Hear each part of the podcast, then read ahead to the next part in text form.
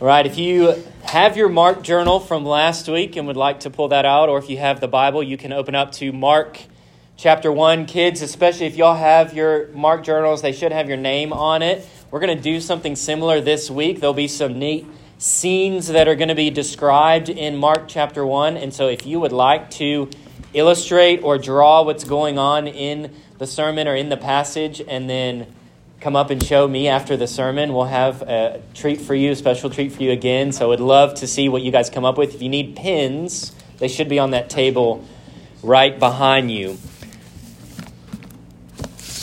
Mark chapter 1. This week will be in verses 9 through 15.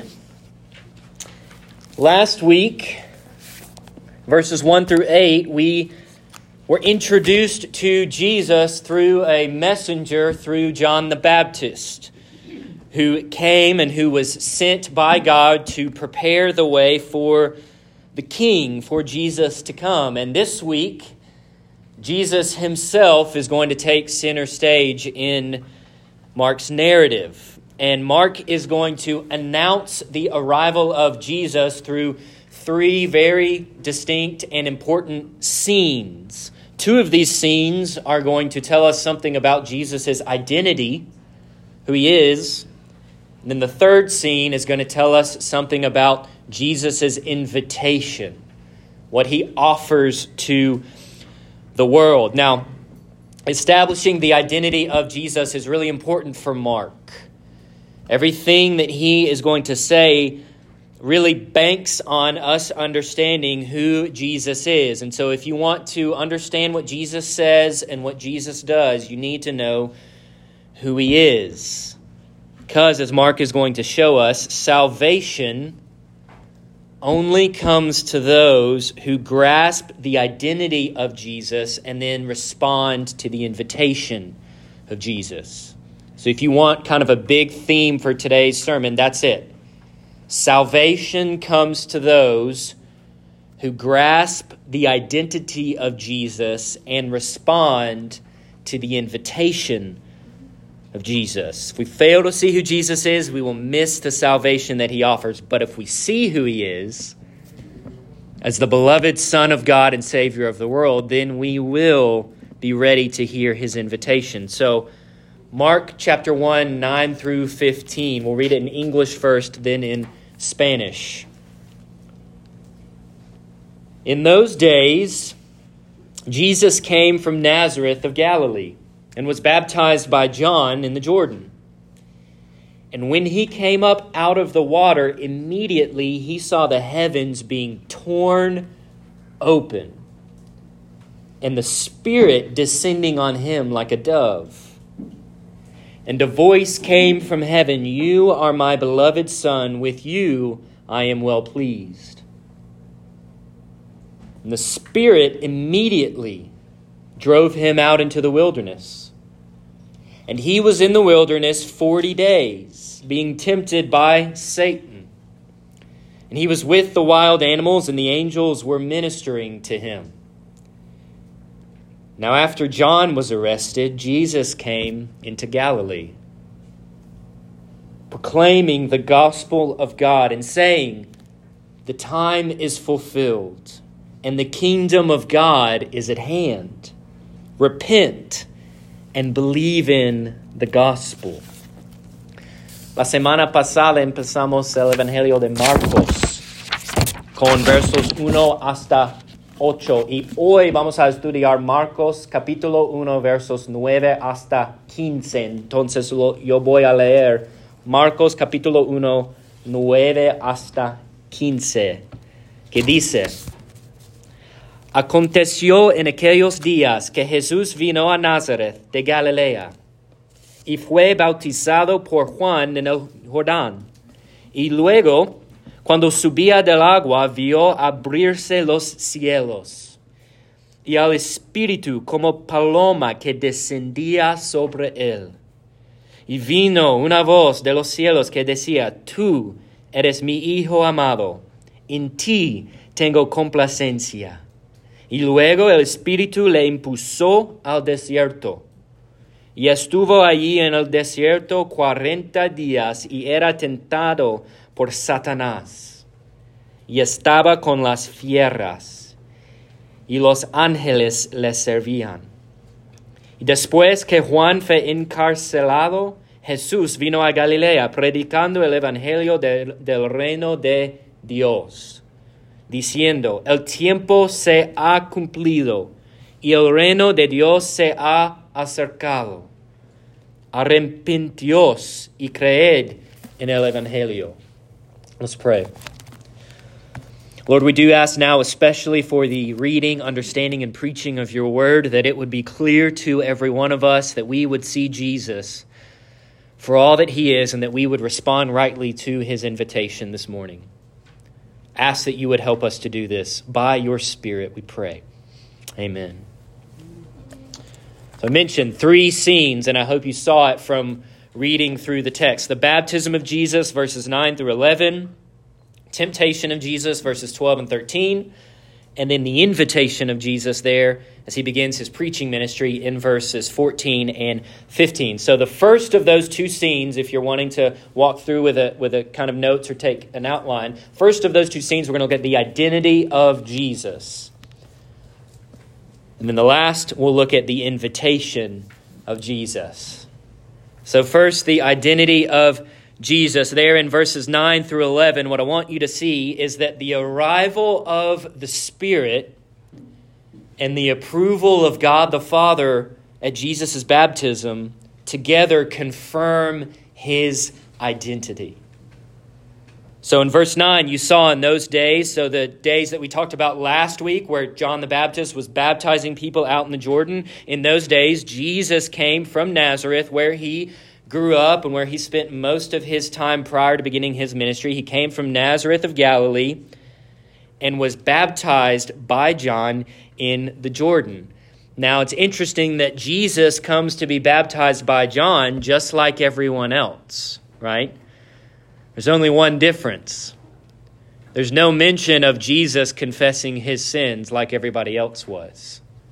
So Jesus comes to John. There's no confession on his lips, no mention of him needing repentance. And Mark is going to fill this out later in the gospel, even in our passage coming up in a couple weeks. He's even the demons will recognize that Jesus is the Holy One of God. So there is something different about him. We mentioned last week that Mark is probably Peter's account of things. And over in 1 Peter chapter 2 verse 22, Peter himself says that Jesus committed no sin, neither was deceit found in his mouth. So Jesus had no sin to confess. Why did he go to get baptized? We'll answer that clearly in a moment, but the picture gets clearer as we keep on reading as to why that is the case. So look at verse 10. And Jesus was baptized, and when he came up out of the water, immediately he saw the heavens being torn open and the Spirit descending on him like a dove. So before we thought Jesus might be different from everyone else, now we know that he is different. And Mark is emphatic about this. How do I, how do I know that? Well, look at the words that he uses to describe what happened. He doesn't just say the heavens were opened, like Matthew and Luke do in their account, for example. Mark's is shorter, but he uses a very clear word. The heavens were torn open. You can underline that if you want to in your journal, in your Bible. The heavens were torn open, or literally, you could say the heavens were ripped apart.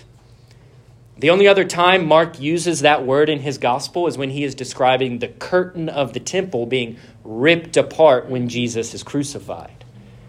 As if to say the barrier between God and man, it was finally crushed when Jesus died, but now the barrier between God and man, it is beginning to be ripped open at Jesus' baptism. And if that's not enough, there's actually something else going on here. Back several hundred years prior to this text, when God's people were in a very desperate place together, they were running out of options, really, and they were pleading and praying to the Lord to intervene and to help them. This is in Isaiah 63, and the very first verse of Isaiah 64, as they're pleading for God to intervene and actually do something, listen to what they pray to the Lord. Isaiah 64, verse 1. They say, Oh, that you would tear open the heavens and come down. That the people were desperately longing for God to do something. And that for anyone who has ever sat and prayed to the Lord, would you please intervene in a major way in our lives? Jesus is the answer to that prayer. And Mark is specifically telling us that that longing that people had way back in Isaiah 64, that God would tear open the heavens and come down, he's using that same exact idea here to say that God has torn open the heavens and he has entered into human history. And he has done something that is totally and completely new. And so the Spirit arrives as the heavens are torn open and it's as if Mark is telling us that God is not absent in human history. But also, God is not silent, right? Look at verse 11. And a voice came from heaven You are my beloved Son, and with you I am well pleased. The Spirit arrived on Jesus. Now God the Father is speaking from heaven. Mark began the gospel with God's voice being spoken through the prophets, right? And now he's saying that God is here today speaking again, and his voice is loud and unmistakable. It is a voice of divine approval over Jesus and his life and his ministry. And this is incredible, right? Because we mentioned when everybody else was coming out to John to be baptized, they were the only voices they were hearing were their own as they confessed their sins, and then maybe John's voice as he preached to them a, a message of repentance and forgiveness. Nobody else received a voice from heaven that verbally, powerfully, loudly declared, This is who this person is, except for Jesus he hears this voice. And so this helps us see, as, as it relates to the identity of Jesus, that Jesus has a divine nature. He has a divine identity. You are my beloved Son. And as I just mentioned, Jesus receives divine approval. With you, I am well pleased. Now, the entire Bible tells us that God did not start to be well pleased with Jesus at this time, but he has always been well pleased with Jesus. He has always had this kind of love and affection for his son. So, to return to the question we asked just a few minutes ago, why was Jesus baptized? If he had no sin. Well, Jesus was baptized to confirm his identity as God's beloved son and to communicate to us that Jesus is going to act as a kind of bridge between human beings and God. That Jesus' baptism signals that he is one with God and he is one with us. So, what Paul tells us in 1 Timothy 2 5, he says there's one mediator, right? Between who?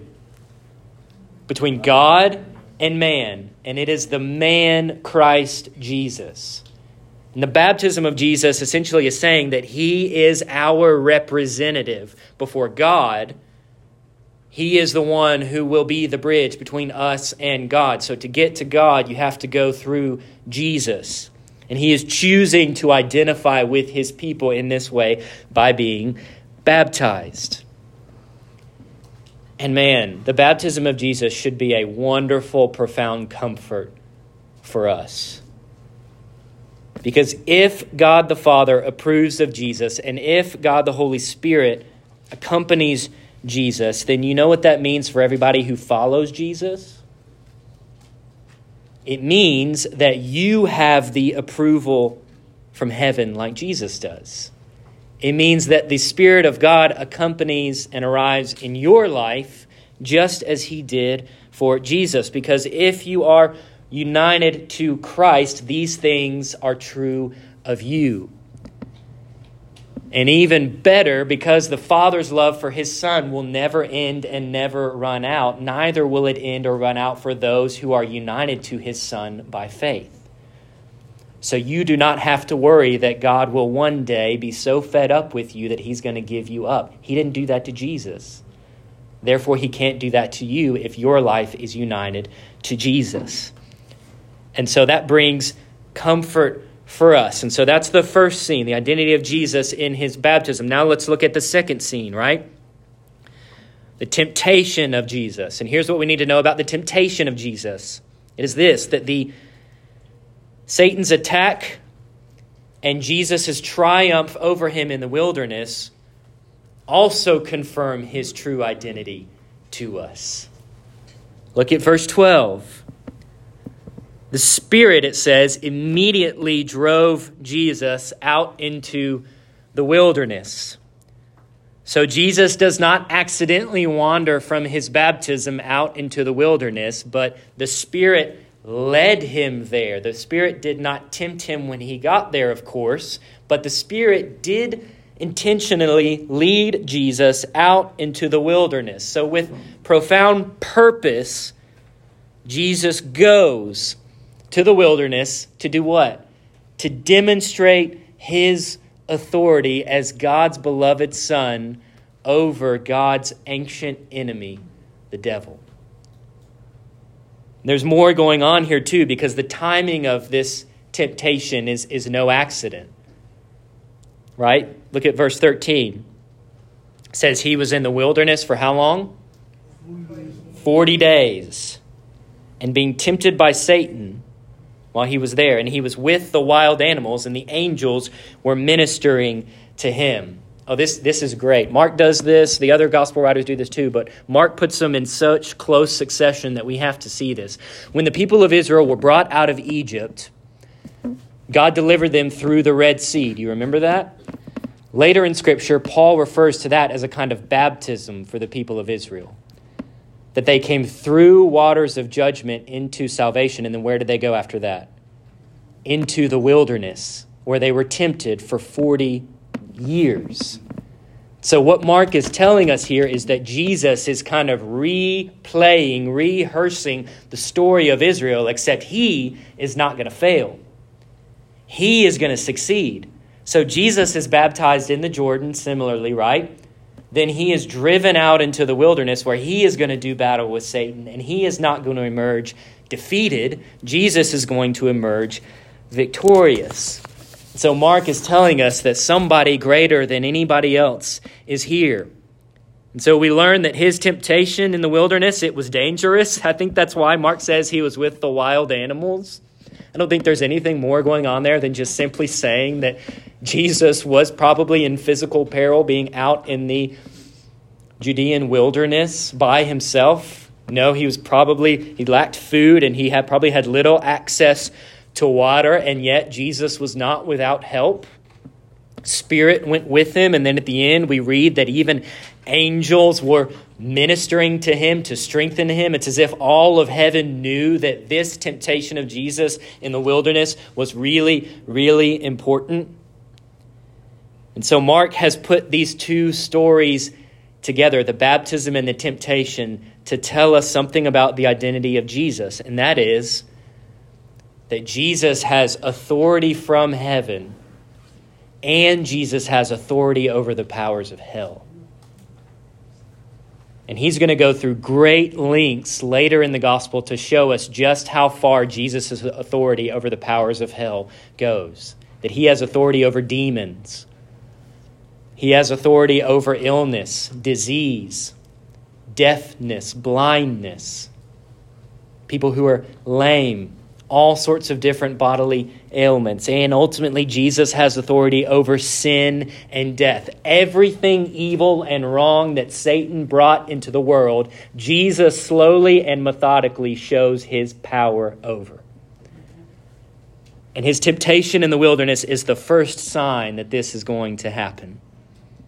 And so, if Jesus' baptism can give us comfort, I think the temptation of Jesus can give us strength in our Christian life. I think when we feel as if we're backed into a corner and the only thing that we can do to get out of it is sin in some way, temptation of Jesus in the wilderness says that that is not true that no matter how far or how tired or how difficult a situation is, God can always and does promise to supply his people with the strength not to give in to temptation. That Jesus himself was tired and hungry and seemingly alone, and yet he was full of faith and he was resolved not to give in to the enemy. And so when we look to Jesus, when we trust in Jesus, we see not only an example for how to resist temptation, but we see that he actually gives us strength because he has identified with us in it. Hebrews 2:18 tells us that because Jesus suffered when he was tempted, he is able to help those who are being tempted. And I was if you think about the temptation of Jesus, C.S. Lewis, I think this is who it was, has a, if, if I'm wrong, you can correct me later, but he has this neat illustration about temptation. And if you picture temptation as all of us are standing here and there is this, this mighty rushing wind coming towards us. And it starts out, it's not too bad, but it just increasingly gets stronger. And temptation is like that, right? And eventually all of us either we get blown over by it and we give into sin, or we just like lie down and we give up, right? And so you picture all of us standing there. That's happening one by one. We go down. And he's saying that when Jesus was tempted, he stood there and he withstood the full weight of temptation. And he never lied down. He was never blown over. He never fell down until that temptation was done. And so, what that means is that if Jesus has passed through the temptation without sinning, that he then can lead his people that way as well. Now we know we will never be free from sin until we're free from this life as we know it. Yet we also know that God will never put us in a situation that He will not also provide us with a way out. And so, if you're inclined to think that God has abandoned you into some sort of wilderness where you're just caught up in sin, He hasn't. That's right, Scooter. He hasn't, and He won't. And that's part of why we gather together in churches. That's why life in a local church is so important. Because it puts us in community with other brothers and sisters in Christ who are walking through the same kinds of temptation that we are, and that we can strengthen and help one another. And that's why this can give us strength. And so these first two scenes about the identity of Jesus, they kind of prepare us now for the final two verses that tell us about the invitation of Jesus. Now we're ready to hear what Jesus has to say. Look at verse 14 and 15. This is the invitation of Jesus. After John was arrested, Jesus came into Galilee proclaiming the gospel of God and saying, The time is fulfilled and the kingdom of God is at hand. Repent and believe in the gospel. So Mark clues us in that John was arrested. And we shouldn't be all that surprised about that because John was that fiery wilderness preacher who, when you call enough people to repent, you're going to make enough people mad with you. And sometimes you're going to make people with power mad at you and you're going to get yourself in trouble. And that's what happens with John as he gets arrested and he gets thrown in prison. And we might be tempted to think that that makes sense. Like John kind of probably had it coming. He was a little bit too harsh, a little bit too crazy with what he was eating and what he was wearing. That we might expect this to happen. John just ruffled too many feathers because his message was too harsh. So thank goodness meek and mild, quiet, and unassuming Jesus is here to kind of tone down John's message a little bit. To kind of just invite us in as we we might do in our own day, right? If you're going to win people over to your side, you're going to just kind of approach them as quietly and and persuasively as you can, and you're saying, hey, if you want to listen to what I have to say, that's great. If you don't, that's fine. Your life will be just fine. But if you want to come, give yourself to my, listen to my TED Talk for 20 minutes, and I'll just kind of explain to you the way that your life can be different if you come and follow me, that would be great. But no hard feelings if not. Is that what Jesus does? Not at all, right? Jesus comes in and he blatantly takes John's message, repeats it, and then even goes even further, right? The time is fulfilled and the kingdom of God is at hand. Repent and believe in the gospel. So, this is why I mentioned that if you want to hear this invitation from Jesus, you got to understand the identity of Jesus. Because if he is just another man with some good ideas, this kind of message makes no sense. But if Jesus is the Son of God who has also conquered Satan in the wilderness and will continue to, and he is the Lord of all creation, then making the kind of clear, urgent declaration that he does in verse 15 makes perfect sense. And these are the first words out of Jesus' mouth in the Gospel of Mark, and I don't think that's an accident. They are an urgent, pressing invitation that tell us that God has invaded our world and every one of us has to radically reorient our lives because of that.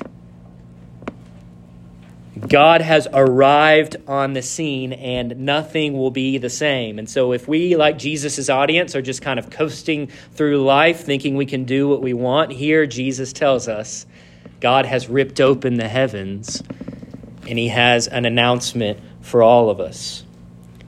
And so when Jesus says, repent and believe in the gospel, he is telling us everyone must take a side.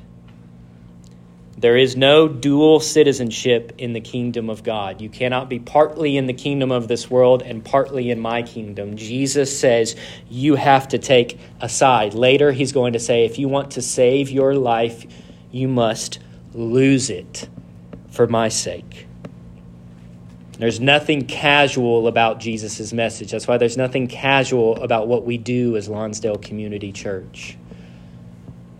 We love being a place for relationships to be formed, friendships, all those things, but all under the banner of the fact that we are trying to encourage one another and to encourage the world around us to repent and believe in the gospel. Because the message of, of Jesus, it does two things to every one of us it confronts us and it comforts us. And if you want to be comforted by Jesus, you are going to have to first be confronted by Jesus. Everybody wants to be comforted by Jesus. Few of us are going to sign up to be confronted by him, but that's what this phrase, repent and believe the gospel, does. Repent, that's a confrontation for you to not make peace with your own sin and unrighteousness, but to give it up and then believe in the gospel, that's a comfort that there is hope for you if you will do that. And Jesus has promised to provide both. So I think it would be wise, just as we come to the end of the passage this morning, just to think about how that final phrase, repent and believe in the gospel, might land on you afresh this morning because it is a call to make a decision. It's a call to commit ourselves to Jesus. And for those who have never done this, we need to know that everything in our world is going to try and keep us from this kind of decision. Perhaps you have friends, coworkers, classmates in your life that you're thinking about and they they would like to do anything except take a stand or make a commitment, especially as it relates to Jesus. And like I said, our world loves to give us millions of different choices for things, but tell us that, that committing to something wholesale that you can't turn back from is actually a little bit risky for you to do. That's why we have over 1,800 shows we can watch on Netflix, right? Because if there was only one, we would not want that kind of commitment. That's why there are over 50,000 fast food chains in our country. Or more significantly, that's why the average college student changes their major anywhere from one to six times. That's why my generation, millennials, on average, spend less than three years in a given job at a time. It's why we're delaying things like marriage and having children because we fear being tied down to something that we can't undo. And what we like to do then is, is think that religion is the same thing. That if we just keep our options open without ever really committing to anything, then we will be okay. But the reality is, Jesus doesn't give us that choice. He says you can choose life and believe, or you can choose death and keep going on your own way. There is no other option.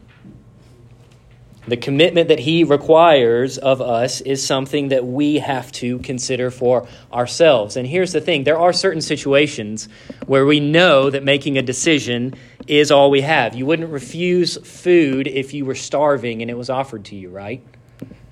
You wouldn't refuse treatment from a doctor if you were dying. It's the same kind of message that Jesus give here, gives here when he says, Repent and believe in the gospel. But what about those of us who have done this and we have been given new life in Christ? Does this statement have anything to do with us as well? I think it does. Because whether we like it or not, we can fall prey to this same kind of mindset, right? We can be kind of coaxed by the world to just think that we can kind of take it or leave it sometimes when it comes to Jesus. We can treat his words as if they're nice suggestions from a friend and not the commands of our king. We can be quick to speak about Jesus around one group of friends, but be very silent about him around another group of friends. We can express our commitment to Jesus on Sunday morning, and then we can totally and completely forget about our commitment to Jesus on Monday or Friday or any other day of the week. There can be a disconnect in our lives that we can think, if we're not careful, that following Jesus is optional from one day to the next.